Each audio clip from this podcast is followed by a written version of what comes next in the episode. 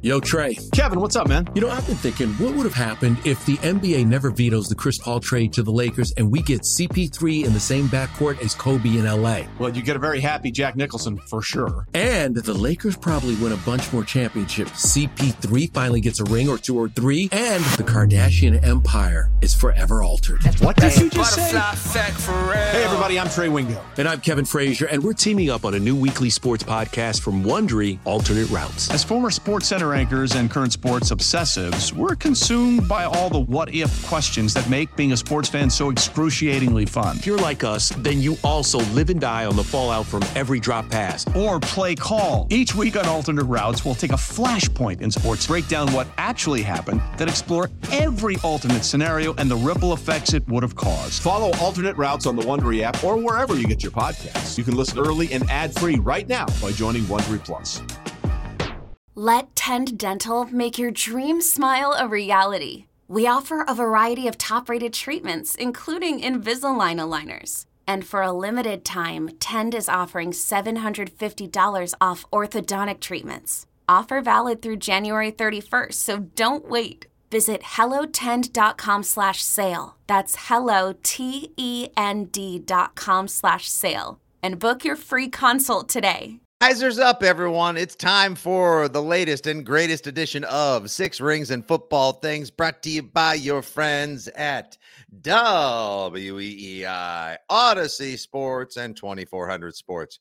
Today, we got Hart, we got Fitzy, we got you, and we got two action packed segments chock full of news, opinion, analysis, and so much more. We're going to be talking in our continued off seasonal positional preview. Today, we're going to tackle linebackers, a position that used to be the heart and soul of the Bill Belichick defense. Now, in, in an NFL where the position is, dare I say, not becoming extinct, where the position is evolving, the, the Patriots find themselves in a very interesting position because, well, dare I say, there's really not many uh, great linebackers. If there are actually any linebackers left on the team, we'll gauge your interest rate on that position and what we think the Pats will be doing this offseason.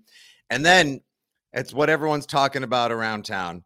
Uh, all, it's all the buzz. It's the return of the Six Rings podcast mailbag. And now we got Andy Hart in the mailbag for the first time in quite some time. And this should be dynamic. I got some zesty questions, or a rainbow, if you will, of topics, Andrew. Um, you know, this is interesting. Here we are. It's we're recording uh February 16th, 2023. They're not going to play football. The only football that's going to get played anytime soon is the Extreme Football League, XFL 3.0, which kicks off this weekend. Uh, no NFL for almost seven months. And yet here I am, just still as excited as ever to talk about the Patriots. Um, who the hell's going to play linebacker this year?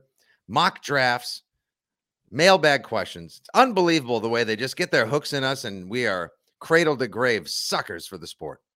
And despite going four years without a playoff win, raising tickets across the board at Gillette Stadium. Oh, how about how about? But it's the, you know I thought I saw that and I thought, ooh, be, be careful about that, guys. I'm not sure if you saw what happened last season, but I'm not. I don't know if the fans are going to be too happy about that. However, it is the first time they've raised ticket prices since 2008. Funny note to that is in 2008 they're coming off arguably the greatest season in NFL, if not franchise history. A little bit of a uh, sad trombone of an ending. However, I can understand the eh, little elevation in ticket prices coming off of the most annoying season since the Rod Rester Dick MacPherson era. You raise ticket prices. Uh, Opti- optics party of one. What are we doing? Well, and it kind of puts in, and I saw Chris Mason, our friend at Mass Live, was the first that I saw uh, tie the two things together. But that uh, Monday after the season ended letter that went out to fans, like we're going to put the best product on the field possible, now kind of puts that in better perspective. You they were greasing the skids there for oh, and by the way, to put Yeah. that product on the field, we're going to need you to pay a little bit more.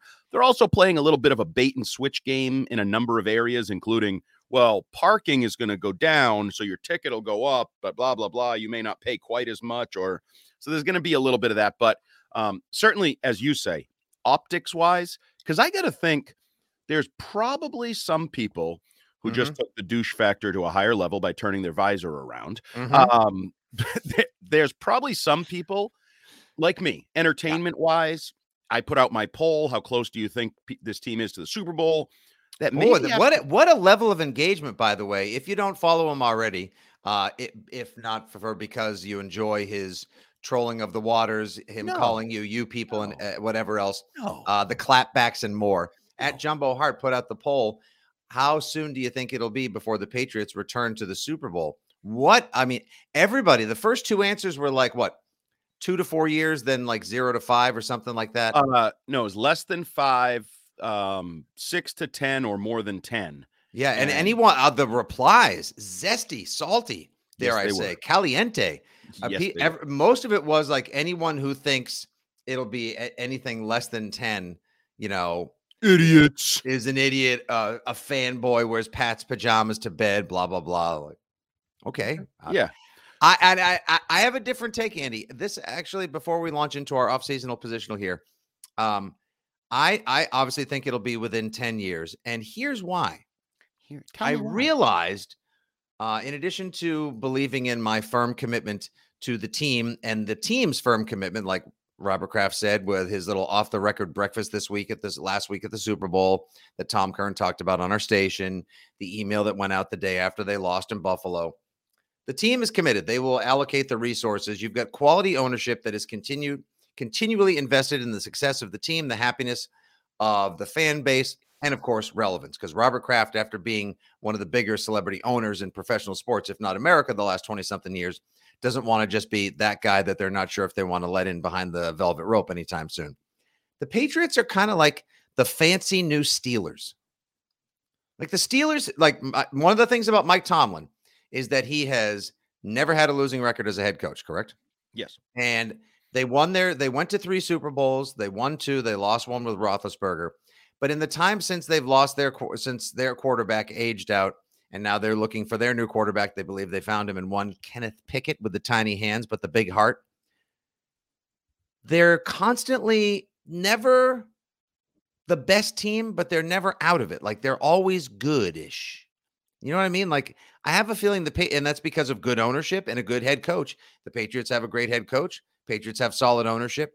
So if there's any team, dare I not say North Star, but if there's a team to look toward as to who we might be for a while until we hit the jackpot and find a new wide receiver who elevates the team, a Micah Parsons on defense, or just have the greatest draft ever, it may just be the Pittsburgh Steelers for your New England Patriots. Goodish. That's Yeah. what we're left with. Goodish.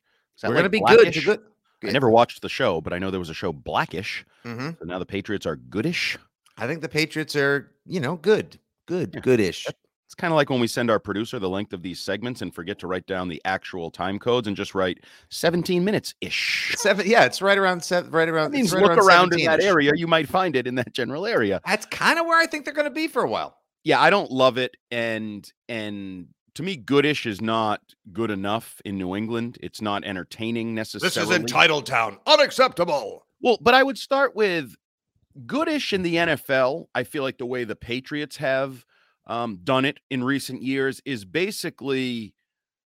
Now, last year there was some counterexamples to this, but the whole idea Belichick goes with like, don't lose it. Like before you can win, you have to not lose, and a lot of teams will lose, and they'll make stupid mistakes and suck and penalties and game on the line, whatever.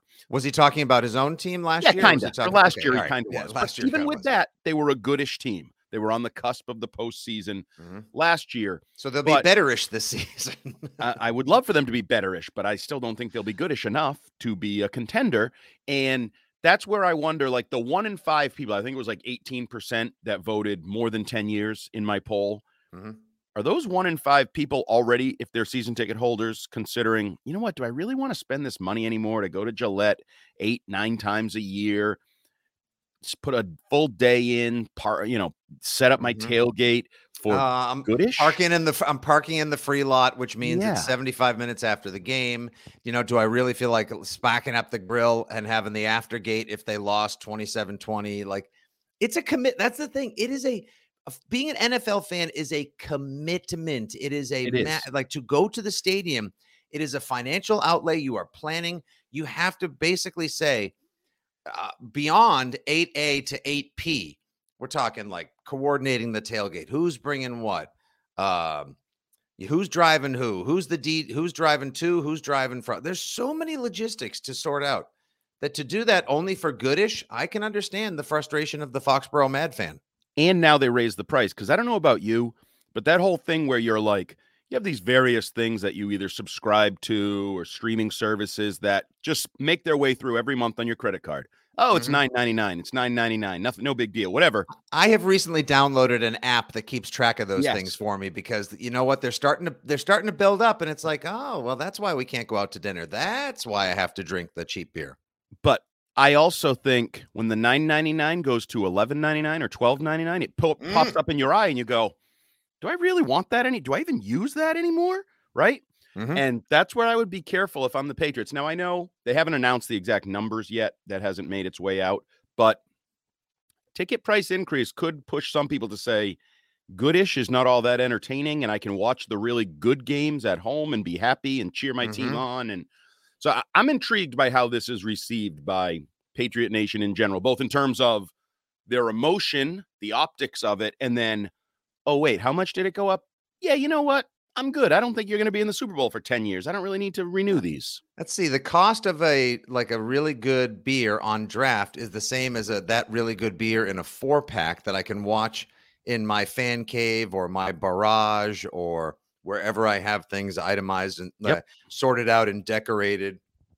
I don't have to worry about, you know, I can swear at home. I don't have to worry about keeping with the NFL's clean fan conduct policy at the stadium. I, I get it. I love being at the games, but I also understand if there will be some trepidations about a potentially goodish team. And that's going to, this is a perfect setup here for our little preamble to the positional off-seasonal preview. And then, of course, the mailbag, because a que- two questions aimed just at this very topic pop up in the mailbag. So we're kind of like tapping into the zeitgeist, if you will, Oh. of the Foxborough Fanimal right now. Like we are, we're reading the room, which is good, Andy. Like we're we're where we need to be. Uh, a couple other things before we get to off-seasonal positional preview. Uh, number one, will you watch any Extreme Football League this weekend? Do you do any of the auxiliary leagues, and will you be curious, or as you like to often say, intrigued to check out the startup, which is giving its third kick at the can this year with uh, Dwayne the Rock Johnson, now co-owner and chairman of the XFL. Okay, so let me see. Saturday, 40 and full sunshine. Sunday, 46 and partly cloudy.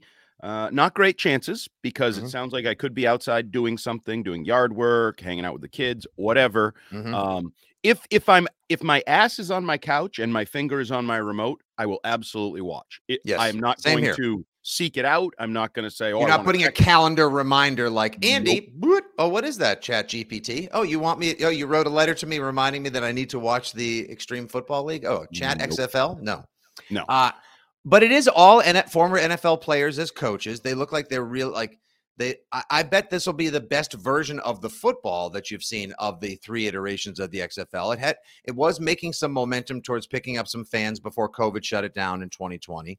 I'll be curious to see if teams like uh DC what is it uh the DC Renegades or whatever the Washington team they were building up a nice little fan base the St. Louis Battlehawks were getting 35,000 people a game before COVID shut down XFL 2.0 so I'll be curious if the if they can rebuild the uh the show momentum if you will the uh, the throw momentum if you will to make a word about football and uh, a burgeoning fan base and I just want to see how good the gameplay is as well I don't expect it to be a direct talent pipeline but also if I'm coming down off of like the high of the of the NFL, like okay, I'll just take a quick little hit of XFL just to like make sure I don't get you know Jones or scratch too much. Um, so that's this weekend, and I would I'd be honest, I think I'd rather watch the XFL 3.0 than the three point contest, the dunk contest, or the All Star game.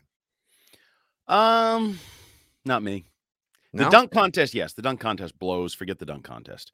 Um, but the the sort of the festivities, the three point contest, even though Jayson Tatum's in there, despite being one of the worst three point shooters in the NBA right now, He's the eighth in best on his own team, and yet somehow he's in the three point contest. And I get it, star power, name, whatever. He has a lot of threes. He misses a lot of threes. He takes a lot of threes, but at least, um, at least you're seeing stars there, notable names for the most part. This doesn't belong in a football podcast, but I feel maybe we'll do Okay, this this the off season. That's okay. Uh, maybe we can do this on our, our Fitzy and Hart coming up this Sunday on WEEI. Would it be more fun? You know, like Food Network has these shows. They have the, you know, like Iron Chef, Beat Bobby Flay, all these cooking contests with legitimate Food Network stars, internationally renowned chefs, people you pay hundreds of dollars to dine and have petite bites of fabulous food. Then they have shows like Worst Cooks in America or, you know, like America's Worst Mhm. Chef. Would it be more fun to watch a dunk contest with a bunch of people, like a bunch of people, like just, I got almost want to watch a dunk contest with people off the street or that have Instagram follows. And I would rather watch, I think, a three point contest with like Time Lord and a bunch of dudes who can't shoot the three just because the, all the, the the whiffs, the bricks, the balls over the backboard might be more entertaining. Well, I do think they could get more creative. Um, Yes. sort of like the NFL has has tried to get more creative with the Pro Bowl and all the games. And I know to somebody diminishing did results. during quarantine. Somebody did a horse contest. I, I think a game of horse for NBA All Star Weekend would be fun. Um, I think that would be something where you could, and and especially if you pitted um Steph Curry versus Rob Williams or like a big versus a small and how they would Mhm. approach it in terms of one's shooting everything, one's doing other stuff. Um they could definitely I thought you were going to say chopped version of where like maybe you you lift up the thing and it tells you what kind of shot you have to hit. Oh, absolutely. I'm here for all that. I think the food, the people over at Scripps Network are brilliant programmers with ideas Yeah. galore. Food Network and NBA mash it up next year, All Star Weekend. You're welcome. Signed Fitzy and Hart, aka the Six Ring Bros. Uh, last note before we get into off seasonal. Uh, where were you, uh, Andy? I know there's a way- there's 15 so minute much more to lead-in. t- I know. Well, it's 50, now it's its own segment on the up. podcast. Damn guy. How do you feel about, uh, or where were you when the Kristian Wilkerson and Quinn Nordin errors came to an end? They've both been Oh. officially released of all offseason obligations, contracts. They're no longer held onto by the New England Patriots. This is a- what they could have been. For people like me with eyes and, you know, expertise, this was not a big deal. For people like you, the frauds of the world who Oh, once ah. thought Kristian Wilkerson was the second coming of Jerry Rice, and once thought Quinn Nordin was the second coming of Sebastian Janikowski, and wanted Iron to leg. unseat guys who actually were NFL talents at their position. This must be a tough, tough week to see those guys be told you're not good enough because you know why? They've never been good enough. Thank you. Thank you so much for the empathy, Andy. Thank you for sympathizing with me. Like the the sincere offering, the gesture, the emotional gesture is much appreciated. I think on behalf of a Pats Nation in mourning and grieving right now, we appreciate you. And we appreciate you guys listening to and playing along with the Six Rings podcast all off season long. That was a little opening Patspourri for you there. Bruins fans. Looking for more coverage of your favorite hockey team? Follow the Skate Pod hosted by Scott McLaughlin, Brian DeFelice, and me, Bridget Prue. Get your Bruins coverage from WEEI's team of Bruins writers. We're the people who are at the games and talk to the players every week. For analysis of every Bruins game and exclusive interviews with the players, listen to the Skate Pod on the free Audacy app or wherever you get your podcasts.